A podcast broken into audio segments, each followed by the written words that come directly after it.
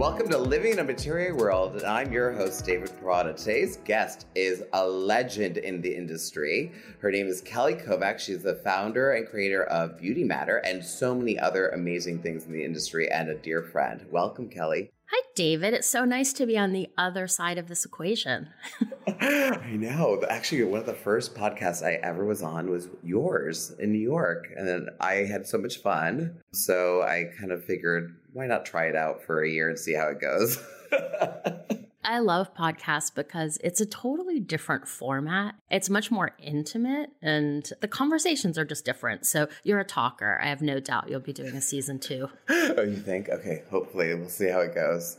You know, I wanted to talk about, you know, the climate out there in our industry. Retail has shifted so much and, you know, I'm always restructuring my own company. I think fortunately, that's why I've been around almost 13 years with my own business. But if it wasn't for re kind of finding new solutions and repositioning and changing the structure of how I run my business, I wouldn't be able to be around anymore. So I wanted to talk about just the climate out there and how the retail channel has changed significantly in the last you know 10 years and even from when we started let's take it from there. And also, before we go anywhere, I, I, always love everyone knowing your background and how you started in the industry. So let's go back to even before Dr. Dennis Gross and all that kind of stuff.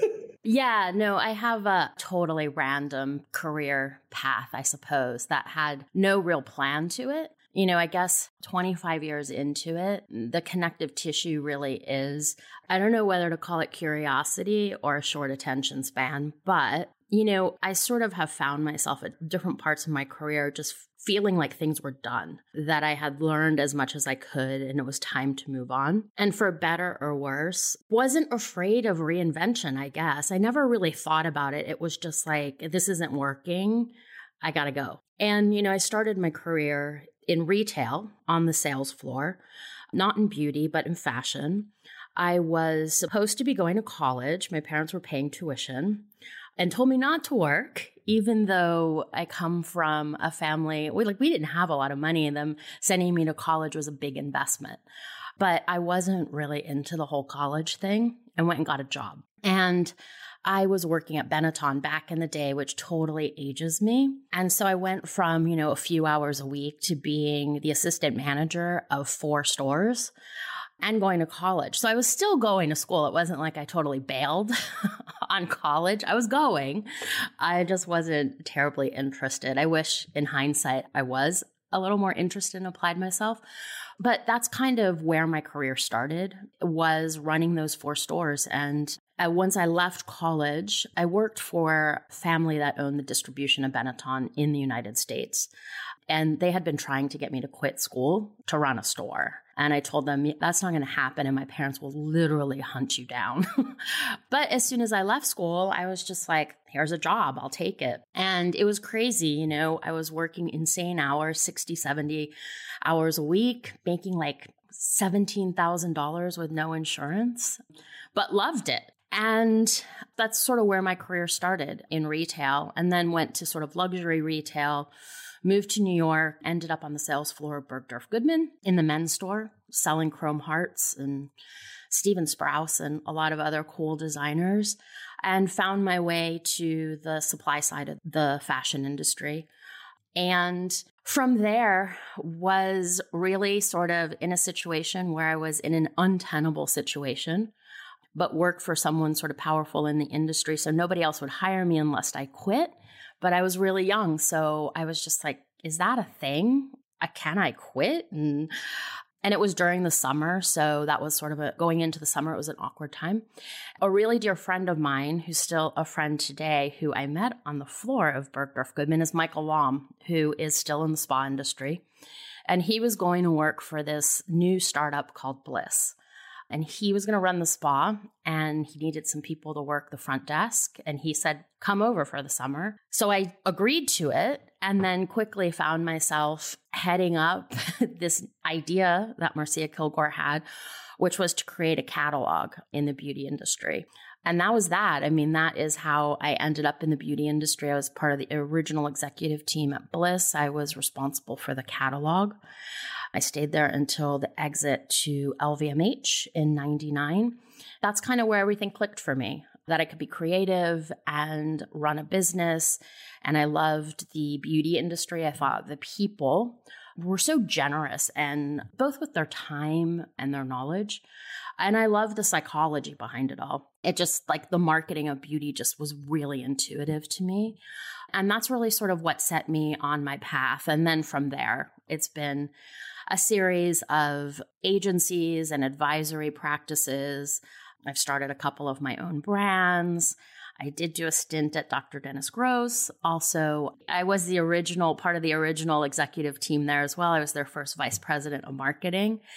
It's interesting that's come full circle. I'm still involved with the business in a very different capacity today, but 21 years later to be still attached to a brand is is amazing.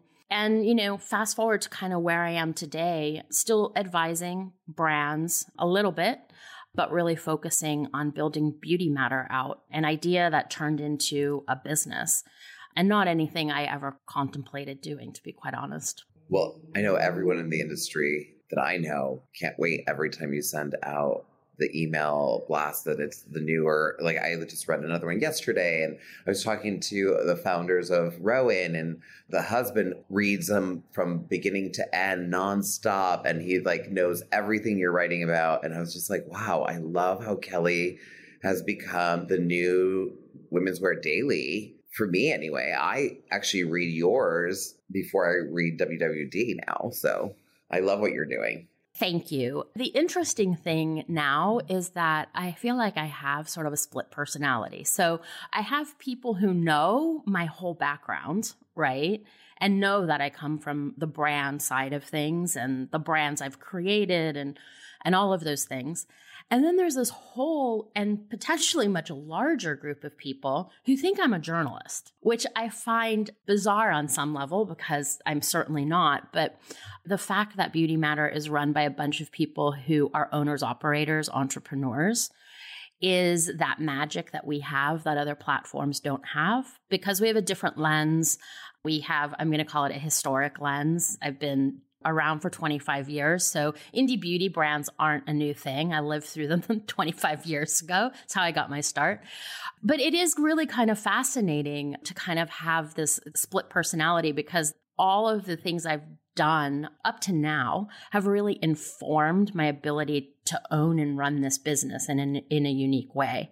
All the brands I started that didn't have an exit that should have, all the mistakes, all the entrepreneurs and different variations of businesses all inform in a really unique way what I do at Beauty Matter. And so I think that context is interesting, but for some people who don't have it, I guess it's really not that important. No, I love your journey and I love knowing the two sides of Kelly Kovack. uh, you know, I think Beauty Matter initially, I'm like, there's a randomness to it, right?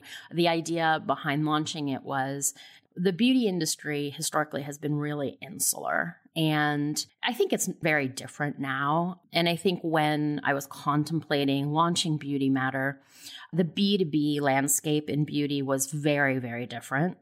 Vogue Business didn't exist. Business of Fashion wasn't covering beauty.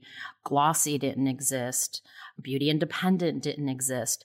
And now I think it's, if I were thinking about it now, I'm not even sure I would launch Beauty Matter. I think all of those other platforms do fantastic job covering beauty in their own way.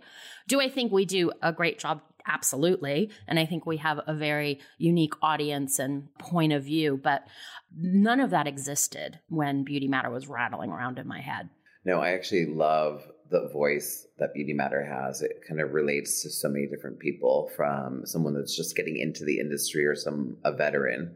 I actually feel like you've built a really good community around what Beauty Matter more so than the other platforms that you've brought up before. I think you have a community. I actually see Beauty Matter growing in so many different levels in my head. We'll talk about it offline one day, but like I definitely. Uh, We're just getting started, believe me. You know, I know, I know. It's just like every time I think about it, I was like, wow, she can just go in so many different directions.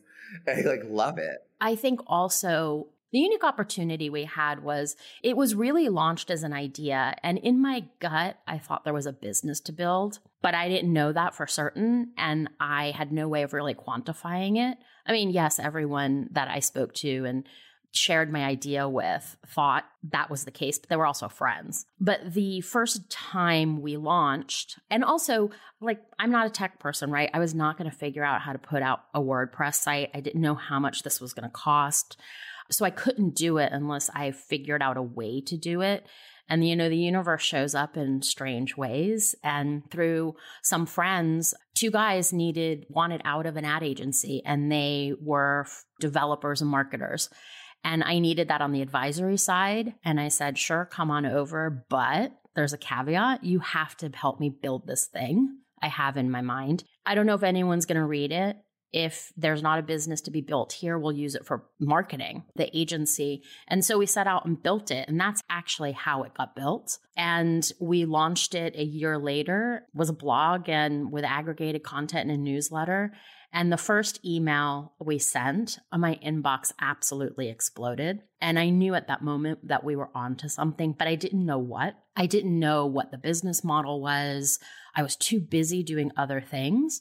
So for three years, I did it on the side, and the business evolved or the community platform evolved without any pressure of having to make money. It was, I supported it every month with a non existent team, and we just published content and we paid attention and we asked questions and we tried things.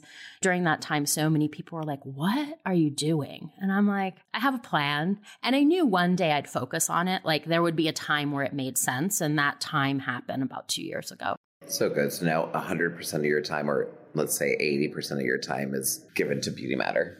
Yeah, you know, that we had a there was a really big milestone. It was last year. So John Caffarelli, who you also know, came on and the journey with me with sort of just a, a handshake and helped me build Beauty Matter for about 18 months sort of from a financial infrastructure strategy and lots of other things. And we put ourselves on payroll for the first time last spring. So just to be able to sort of draw a salary, it's believe me, it's a meager one, but it's still a proper salary was like a huge turning point for us. And now we have a team of 11 and it's exciting. That's incredible. Do you guys have a physical office or does everybody like work remotely because it's just like the way of the world is right now? We started building this out about maybe six months before the pandemic. So it was really just three of us. And we were using Soho House and Spring Place kind of as our office. So we were kind of working remotely go heading into the pandemic. And right now our team is spread out between the West Coast, the UK and India. So even if we have a physical office, there's always going to be this remote component to what we do. But we are sort of craving kind of just being in person again. So, anyone who's listening, if you have office space you want to share in New York City, we're looking. Uh,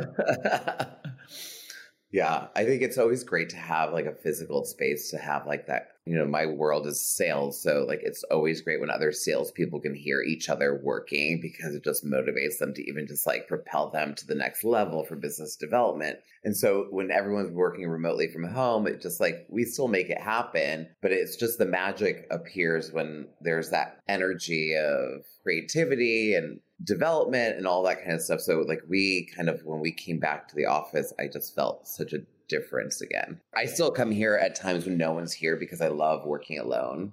I did love working remotely. I did enjoy working remotely because for us, we're always traveling for work. So for the first time in a year and a half, I didn't have to be anywhere. So I was just like, wow, this is incredible. I just had to be in front of my laptop.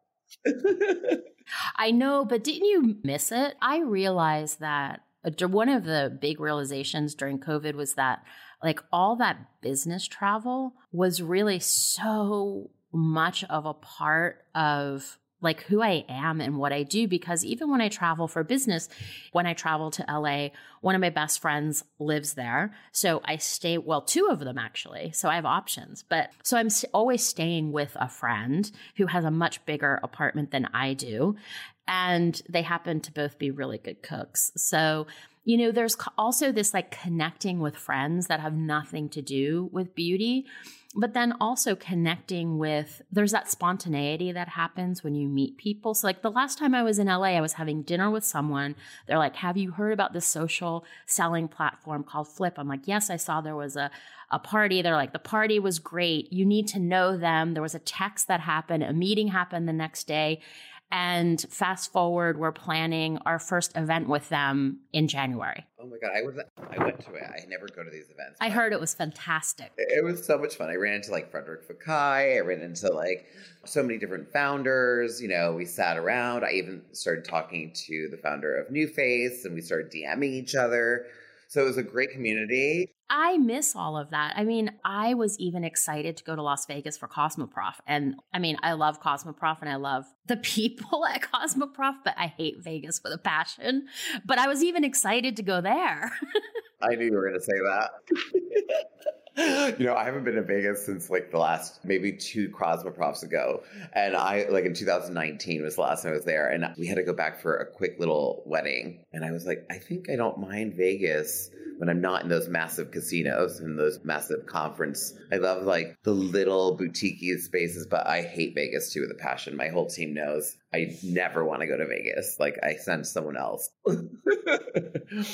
so I wanted to talk about like, you know, how different like for me, like we both started like I love when people are like, oh, indie beauty. And I was like, yes, we were both there. Like, you know, I started Indie Beauty in 1999. You started before that. And, you know, I started working with brands like Sundari, which was like very based on Ayurveda and face oils and eye oils, which people thought I was crazy at Bergdorf's and at Barney's trying to sell people on putting oil on their face. But at the same time, it kind of helped me get to where I needed to go to when I launched my own company. But even when I started my business in 2009, when I moved out to LA, there wasn't much happening even in indies still. It was we still had like there was always those handful of like superstars that launched, but there wasn't so much noise as there is today. I think it was after Instagram and after influencers started gaining, you know, propelling and having a huge audience in their own community when I started seeing so much, I hate saying it, like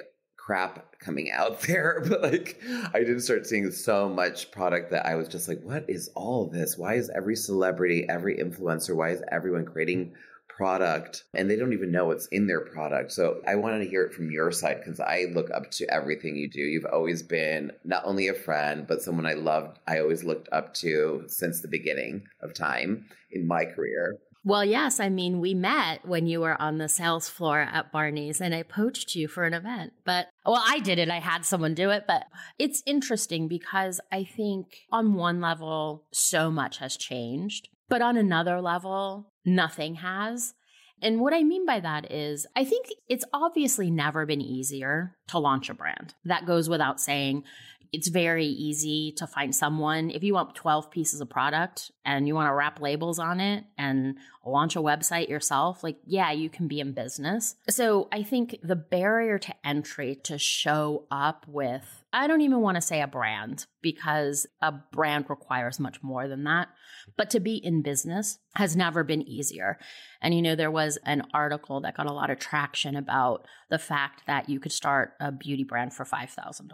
You know what? Yeah, maybe you would need that lightning bolt moment and or you would need to be, it's an anomaly. Starting a, a beauty brand with $5,000 is not a reality. Even you and I, with everything we know, all the people we know, pulling favors, we couldn't start a brand for $5,000. So that whole narrative, it's like this urban myth, right? You know, you start, you show up and you build a beauty brand, and Estee Lauder or L'Oreal is going to show up with a billion dollar check. And there's this whole industry that has popped up around supporting this dream of entrepreneurs. I think that's one dynamic. I think there's a lot of dynamics to the question you asked. I think that's one dynamic. And I think at the end of the day, it's driven by the fact that the exits have gotten bigger. There's more coverage of funding rounds and and exits which gives this entrepreneurs an unrealistic idea of what it takes because as brands are going through the funding process, I'm sure you've noticed founding stories change, distribution strategies change. It all becomes positioning for the next raise or positioning for the exit. So there's the marketing of the business on the consumer side, but there's also marketing of businesses that happens on the business side. And that's to attract retailers, that's to attract distributors, that's to attract money. And those narratives aren't always, I don't want to say they're not truthful, they're serving a purpose. And so I think these brands that have had billion dollar exits that appear to have happened overnight, very often they're like a decade plus in the making. You know, you can't build a brand overnight. So you've got that dynamic. And then you also have the beauty industry has, for the past, I don't know, five, seven years, the amount of money that has flooded into this sector from venture capital and private equity is mind boggling. The money that is being spent on seed rounds is mind boggling to me you also have to look at all these brands from the lens of like not all indie brands are created equal. So if I start a brand and I've self funded it, it's a very different experience than someone who has had the fortune or luck to raise $3 million in seed capital. They're fundamentally different. There's this big indie beauty category, but not, they're very different. I would argue an indie brand with venture funding is an animal unto itself. So there's a lot at play. I mean, there was a time where you could self fund a business at retail, very often started at Barney's, and grow it organically. Those days are over because you now you have sort of money, private equity, super angels with their thumb on the scale. So it's changed the dynamic of everything. And I think it's also been made to look easier than it is. And there are platforms that have popped up that basically will build brands for these creators. The business model has changed. What I think needs to change is what the criteria is for success. So the criteria for success now appears to be how much money can you raise at how big a valuation? That's success for some people. How big's the exit is success for other people. But I also think that we need to reframe success to, you know what, I feel like if you start a brand or any kind of business, and you make enough money to pay your mortgage, support your family, send your kids to school, like that's success too. And I think that's not valued enough in the current environment. Yeah, I agree. You know, it's so interesting because, um, you know, I always built brands organically from the beginning. So for me, it was just like, you know, I thank God for Barney's. Coming from there, I think many people came to work with me because of my relationship with Barney's and because I always launched every single one of my brands into Barney's. Once Barney's, you know, folded, it kind of shifted things, especially for my strategy, because, you know, where do I launch these young brands that don't have the seed capital, that have put in their own investment into it? And that also for them they look at they're looking at these brands that have sold for you know 20 to 100 to even a billion. And they're just like they're looking at they're thinking that's where they need to be as well instead of building a brand from the foundation. There is still ways to do it. Like for me my specialty retailers still build these brands. And then eventually that nordstrom still called but people want it fast now. There's also the intent, right? So there are some brands that people only launch brands because they have a plan for an exit. And if you go down the fundraising path and you start taking money from venture capital, you need to have a liquidity event. That's the game, right? But I think that there is still a way. I have heard more and more people making the decision not to take money, especially sort of venture capital money, because they wanted to be the owners of their destiny. They were happy to go slower. And I've also heard more business, even some businesses that have taken money, like Prima, that have set out like they are building a legacy brand. They're not looking to do it fast they're looking to build a brand that will be here 10, 20, 30, 40 years from now. And I think that that building brands with intent that are here to last. There was a moment during that when D2C brands were launching thinking they had reinvented the wheel and there was a shortcut. Ironically, at that point, I was like, maybe I'm just out of touch. Like, I do not see how this works. But okay, this whole will get profitable one day. Like, uh, okay. But it, it comes back to the importance of physical brick and mortar retail, not only from the role it plays at achieving scale but the importance of making that connection with consumers. So, you know, you started, we started this conversation about the current state of retail. And for everyone has been ringing the death knell of brick and mortar retail. I mean, again, today I saw it was how is Macy's navigating the retail apocalypse? I'm like, there is no fucking retail apocalypse, okay? What's happening is bad retail has no place anymore. So either get your act together and show up with something new and don't chase discounts and don't chase the middle, or there's no place for you. So even during the pandemic, I had lots of interesting conversations with investors that are like, brick and mortar's dead. I'm like, it's not dead. It's going to come back stronger than ever because people want human connection. Like it's how we're wired. I don't want to sit behind a screen and buy stuff all day. I want to go into a store, have a conversation. I want someone to share something with me I've never seen before. It's just like it's how we're wired. And so I think what has changed though is the respect for people on the sales floor has been elevated to a place that was lost, I think, pre pandemic.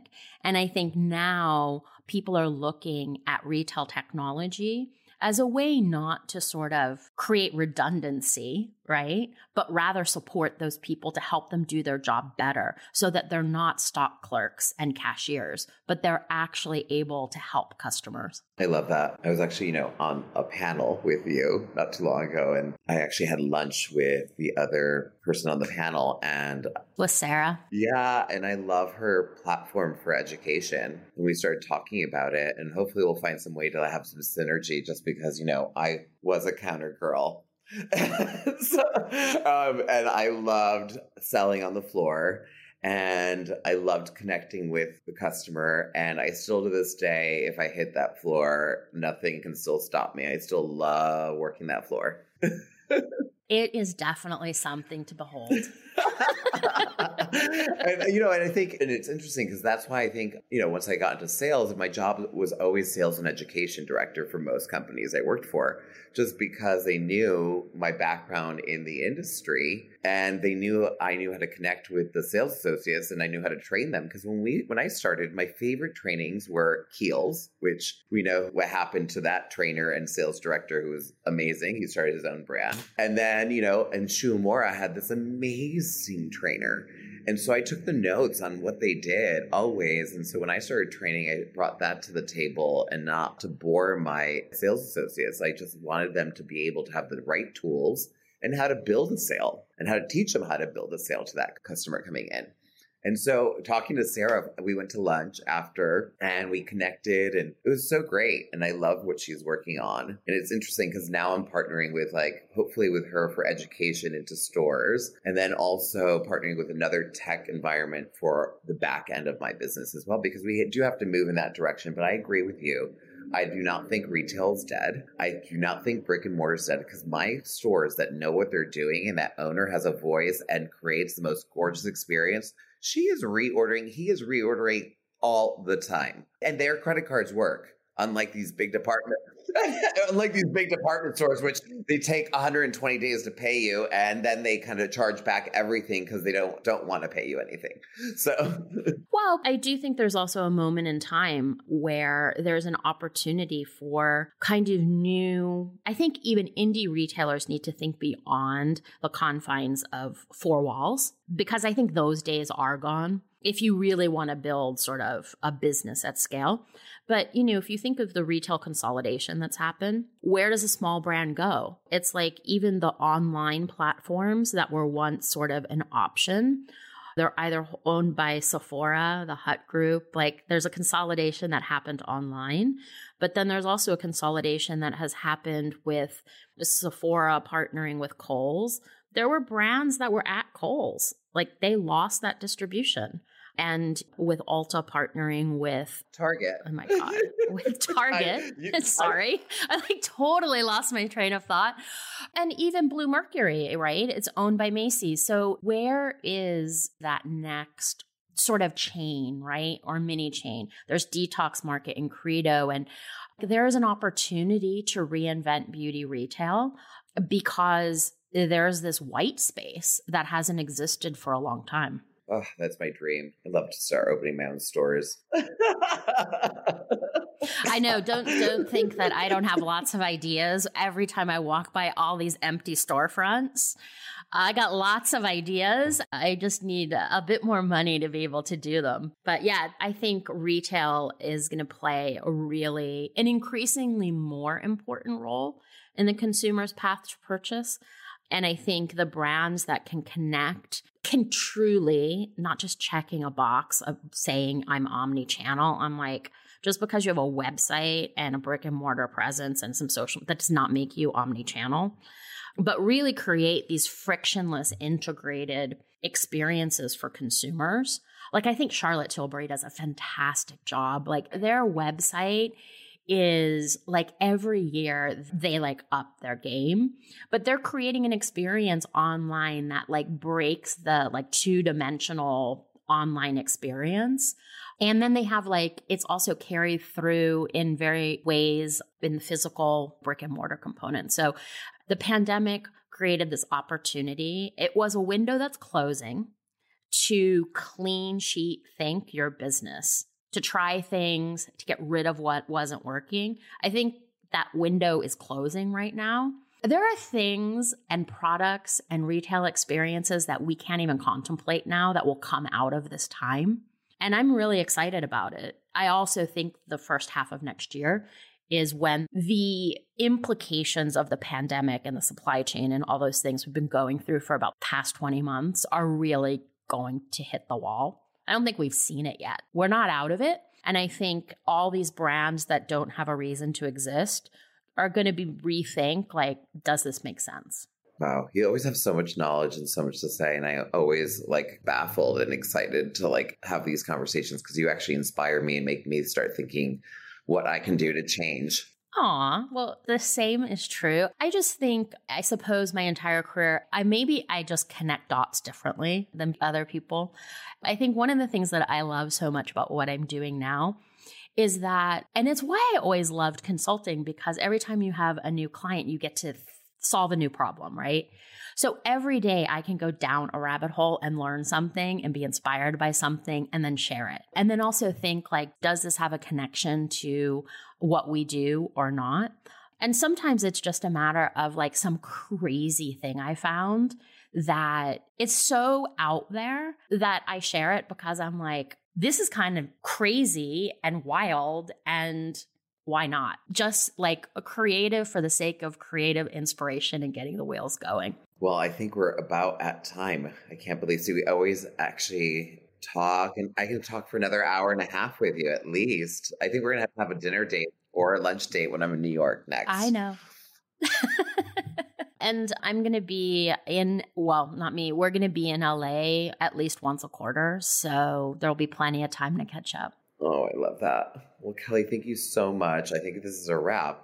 But of course, thanks for having me. I loved having you, and I'm going to ask to have you back on my second season because I just have so much to ask you still. Will do. But I, please tell all of our followers and listeners where they could find you.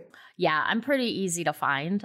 Really easy to find on LinkedIn. If you message me there, I actually do respond. Do not DM me on Instagram. You will never, ever get a response. but LinkedIn is super easy. Just shoot me a message there. Beauty Matter is, you know, we're going through another evolution. So stay tuned. We set up subscriptions and we're creating lots of value and looking to grow the community. So we welcome everyone. Well, if you haven't followed Beauty Matter, you should definitely go ahead and follow it. If you're in the industry or not, it is definitely a platform that everyone should be paying attention to. And Kelly, thank you for everything you've created in your over 25 years in the industry. And I thank you so much for not only being a dear friend, but a dear colleague. I love you. Thank you, David. The feeling is so mutual. Thank you so much for listening to today's episode of Living in a Material World with our guest, Kelly Kovack. She is a wealth of knowledge. How lucky are we to have someone like Kelly Kovack on this planet? Over 25 years in the industry, one of the main people who created the Bliss catalog before there was even e commerce sales. Everyone was shopping catalogs. She was before her time doing things that everyone wishes they could actually do in their careers. So stay tuned to watch the next chapter of Kelly's life because Beauty Matter is propelling and growing, and she is a source of knowledge for any new brands, any entrepreneurs, and anyone just interested in beauty. Thank you so much for listening, and hopefully stay tuned to our next episode.